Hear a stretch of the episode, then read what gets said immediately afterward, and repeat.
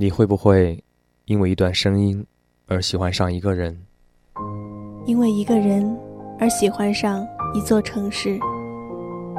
因为一座城市而喜欢上一种生活？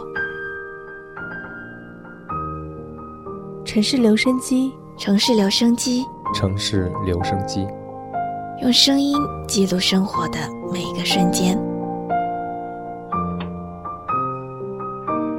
时间可以证明一切，时间可以改变一切。每个人想寻找的答案都不一样，因为每个灵魂都无比独特。我们学着放弃，我们学着重新站起来。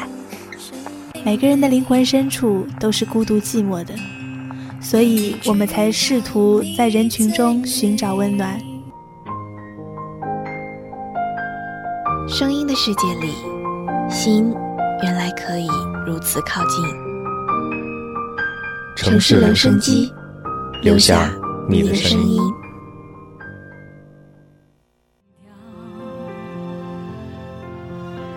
云中行走里，喜欢走钢丝的少年菲利普跟老杂技人帕帕鲁迪学习如何走钢丝。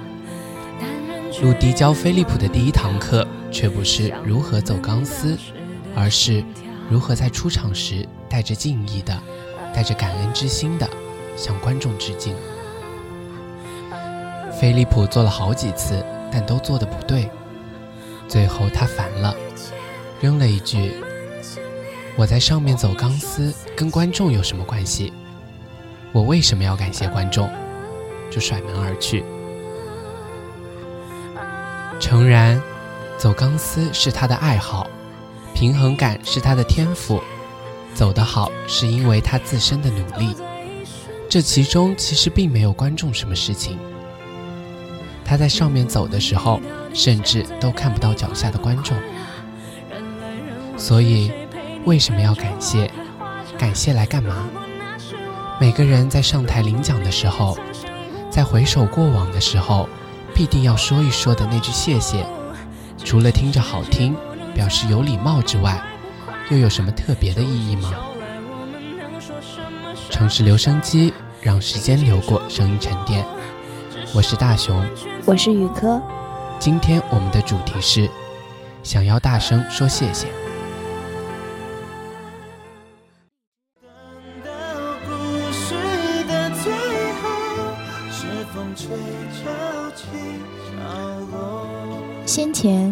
看到网络上的一个话题。因为对快递员说了一声谢谢，被室友嘲讽装。这样一件事引发的讨论，比我想象中讨论的热度要高得多。当然，大致的意见都是赞同的。同事里面也包含了许多对致谢这个行为的分析。有一位网友引用西塞罗的话说：“感激并非世上最伟大的美德。”但却是其他所有美德之母。对出租车司机说谢谢，有些人会，有些人不会；对清洁阿姨说谢谢，有些人会，有些人不会。但那也不一定意味着不说的人就缺少了什么。很多时候，只是没有意识到自己一样有感谢的心情。以及他们其实挺合适被说出口。很多场合下的道谢，更接近社交礼仪，成为一个更懂得尊重他人、更谦卑、更富善意的人。是当年这一切都在进步时，我们才有机会展现出全新的精神面貌。习惯于对人道谢，不会因此降低这个词语的重要性，也不会让别人为自己贴上伪善的标签。这个时候，不知怎么，突然在脑海里闪现出很早以前一首歌的歌词：“只要人人都献出一点爱，真的就是这样，一点。”充其量也只是一点而已，举手之劳的一点而已。我很喜欢的人，多少都能从他们身上看到类似的风貌。常常是在第一次见面的时候，他或她说话声音不高，有可爱的口音，或者颜色的语调。但随后，他们很自然的在和我聊天时，对服务员说了声谢谢，或者走很远去扔一个喝空的饮料瓶，或者把座位让给一个老人。就是在这样一个短暂的瞬间里，我知道他没有刻意，而那一瞬间便能让我觉得。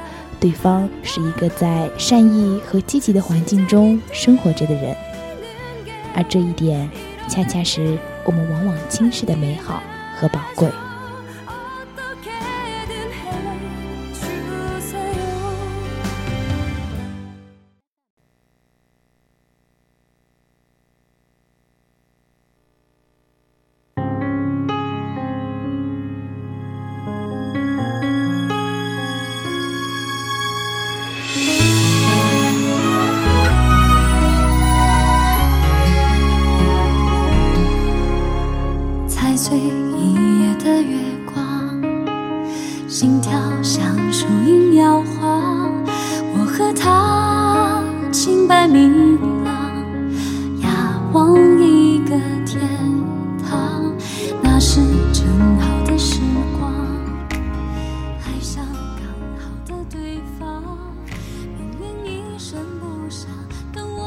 塑造一个总是怀有被害妄想的角色，需要追根溯源到他的童年，他的过去，他是如何被父母对待的，如何被周遭对待的。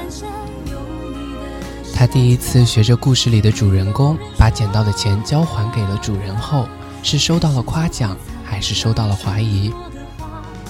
他在帮助过好友后，好友却把他出卖了，到头来。他内心深处最大的害怕，便是这个世界上所运行的美好，都有可怕的真实一面。所以，能防则防。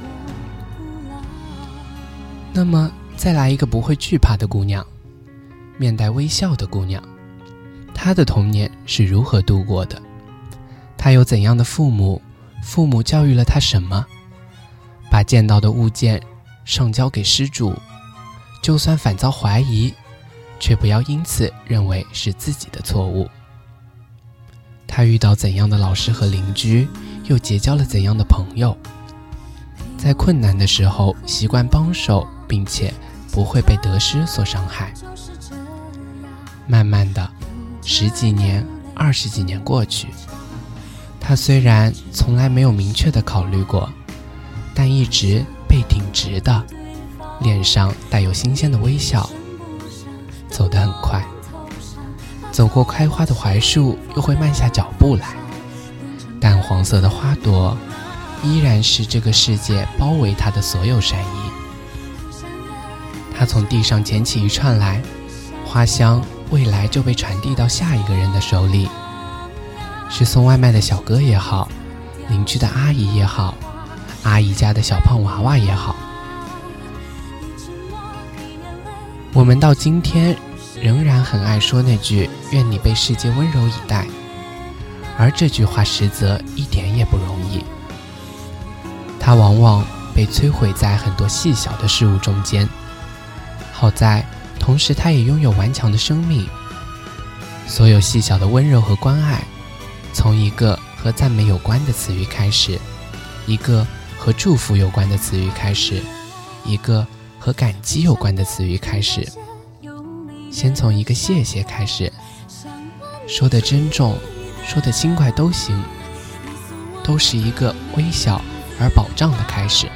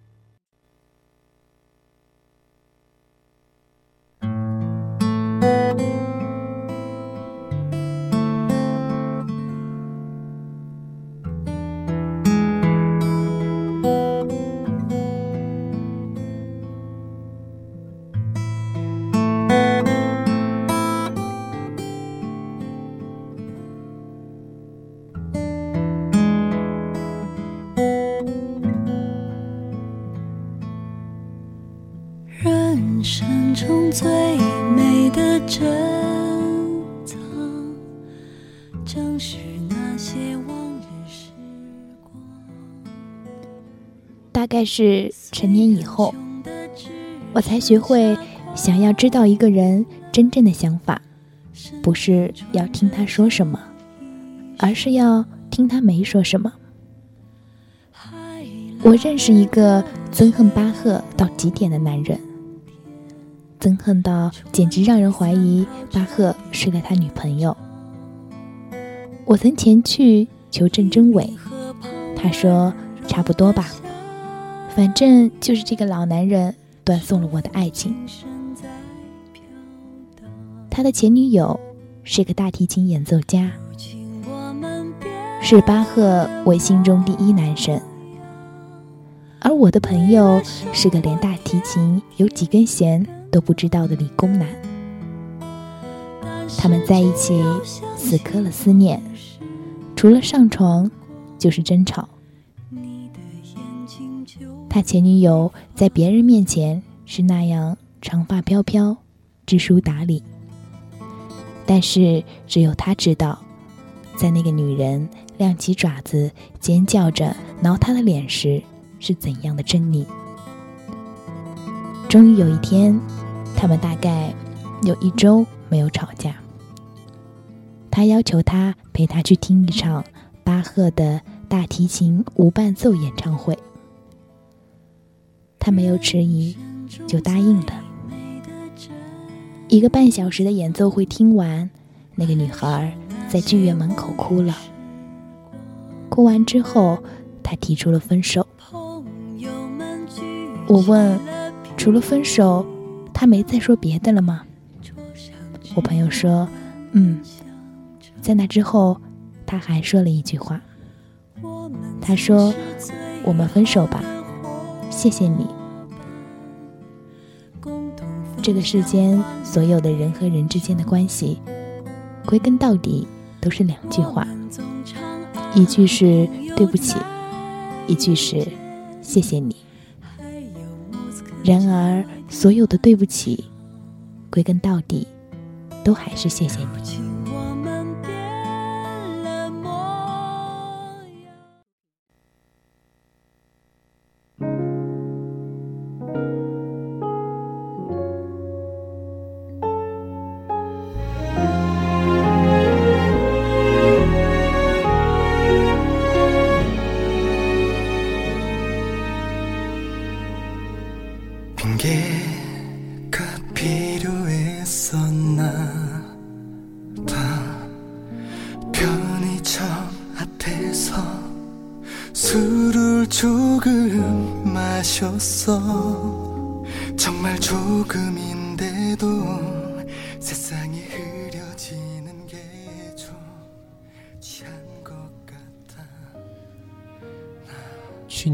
的时候，突然和另一所学校的学生组织有了业务上的合作，负责人是一位我相识多年的好友。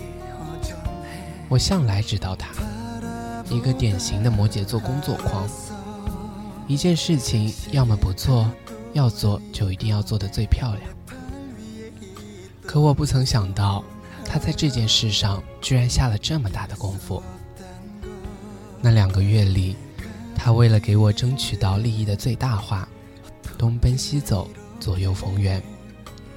有些并不需要他亲力亲为的事情，却因为跟我有关，为了保证万无一失，他事无巨细，面面俱到，好几次累得说不出话来。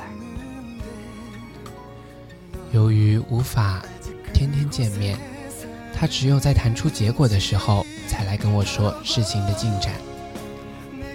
所以我都是后知后觉才了解到，这些风光无限的项目背后，远非我们看到的那样一帆风顺。我和他从初中就知道彼此，但并未成为过分交心的朋友。甚至在这项合作之前，我们都没有在一起，在背地里说过别人的坏话。偶逢佳节，在麻将桌上见面。聊的也都是面子上过得去的官方话题。我一直敬佩他雷厉风行、光明磊落，但却高高在上，难以接近。我自知自己虽然表面上看上去热热闹闹、和和气气，但心底多多少少是对人有防备的。然而，去年平安夜的晚上，不知缘由的突然感怀起这几年的经历，看尽了各种人情冷暖、悲欢离合，想到了很多人和很多事。仔细盘算下来，觉得自己还是被爱多于被辜负。大概已经好久没有这样百感交集过了。我辗转难眠到凌晨一点都无法入睡，于是拿起手机给这位好友打了一个电话。他当时正在外面应酬，也没有睡。听到电话里嘈杂的声音，应该是在 KTV。他找到一个僻静的地方，跟我说他已经二十个小时没有睡觉了。这会儿在陪投资方唱歌，还没等我开口，他就说：“你别急，一切进展的都很顺利，就等资金下来了。”我连忙说：“没有，我没有着急。”他说：“那你这会儿打电话来干什么？平时不都十一点就睡觉了吗？”听到这话，我躺在床上。瞬间哽咽，眼泪流了下来。镇定了一下情绪，我清了清嗓子，酝酿了一下温馨的氛围和情绪，说没什么，就是突然想谢谢你。不管这事儿最后能不能成，都想谢谢你。听到这话，他立刻在电话那头大骂。谢个屁呀！我这是在为自己奔波赚钱呢。你别想太多了。我窝在被子里哦了一下，随即他在电话那头笑了，问我刚才是不是哭了。我说是的。他说：“怎么哭了？”我一时之间不知道该从何说起。他没有追问。换个话题，跟我聊了很多圈内的八卦，聊了我喜欢的明星的近况，还说有机会介绍最近大红的谁谁谁给我认识。我来了兴致，表示我会带上我全部身家去见他。这时候他又说：“滚蛋，要见也是我先见。”我说。你这个臭不要脸的东西，他说：“没你不要脸。”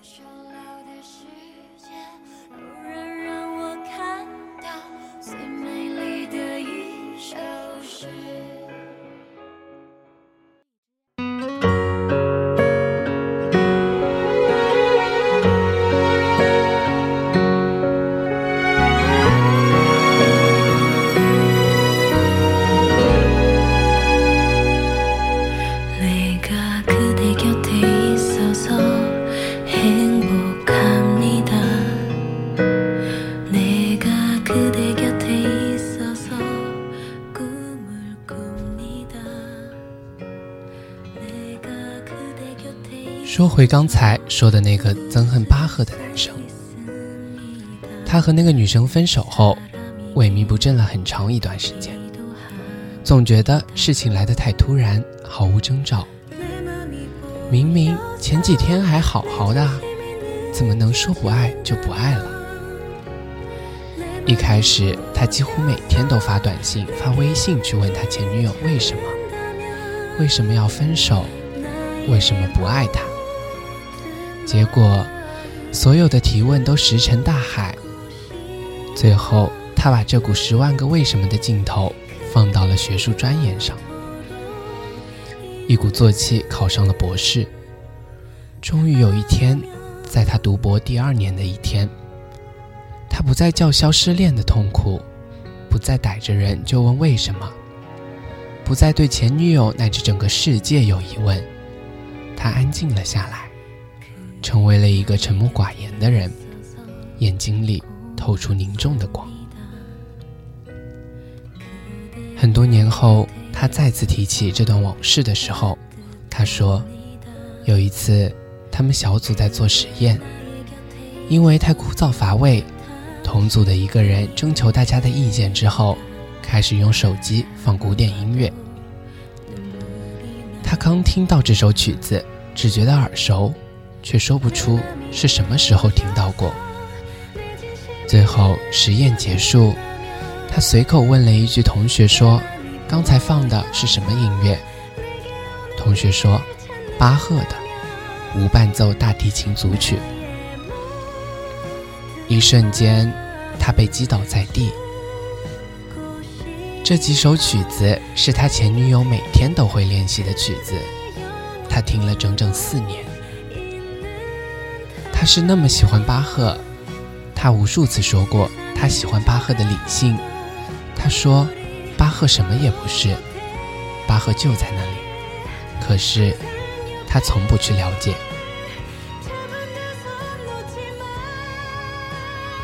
很多年后，他才明白，为什么以前争吵那么多次，为什么说了那么多次“你去死，我恨你，我再也不想见到你”之类的狠话，他们还能继续恩恩爱爱，你侬我侬。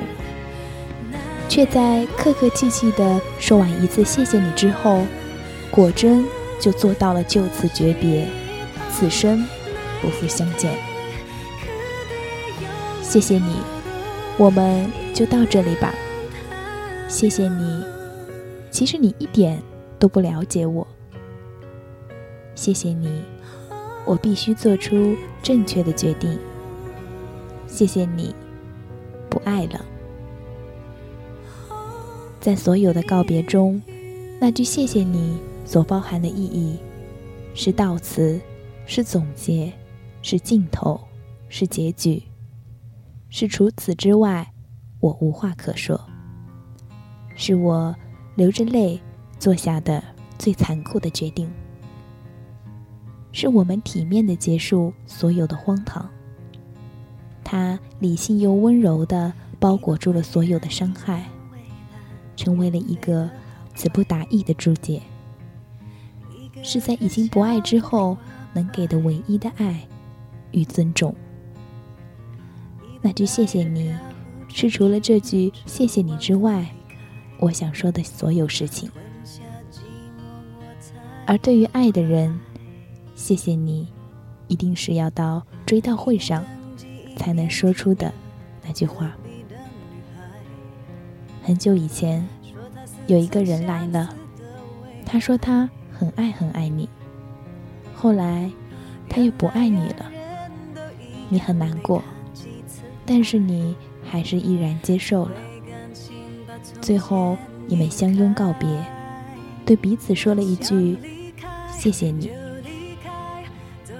那么，这个世界有百分之九十的真相，都在这一句。谢谢你，里了。其实，在建筑上走钢丝是犯法的。菲利普发现，只靠他自己一个人，无论如何也完成不了这件事。影片的最后，菲利普在萍水相逢的朋友们的帮助下，克服千难万险，终于在双子塔上架好了钢丝，在黎明旭日的光下。他小心翼翼地走上去，一切都消失了。在那一刻，我突然觉得自己是那么的渺小。我知道这件事，在狗在走钢丝的时候是不能做的，但我还是做了。我低下头，看着下面的观众，然后他在连接双子塔的钢丝上。给他身下拥堵了整个纽约街道的观众跪了下去。我们今天的节目到这里就要接近尾声了。如果你喜欢我们的诚挚留声机，也想参与到我们的节目中，或者在生活中遇到什么问题，想要向我们倾诉，请关注微信公众平台“浙大城院广播台”。你也可以收听到我们的往期节目和相关歌单。我们以后也会在节目中回答你的问题，想办法解决你的困境。我是宇科，我是大熊，大家晚安。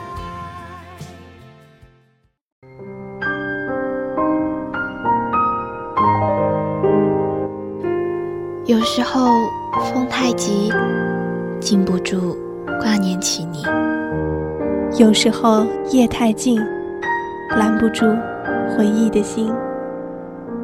你在哪里飞翔？跟谁一起看夕阳？当黑夜拂去沉重的武装，思念穿越而来。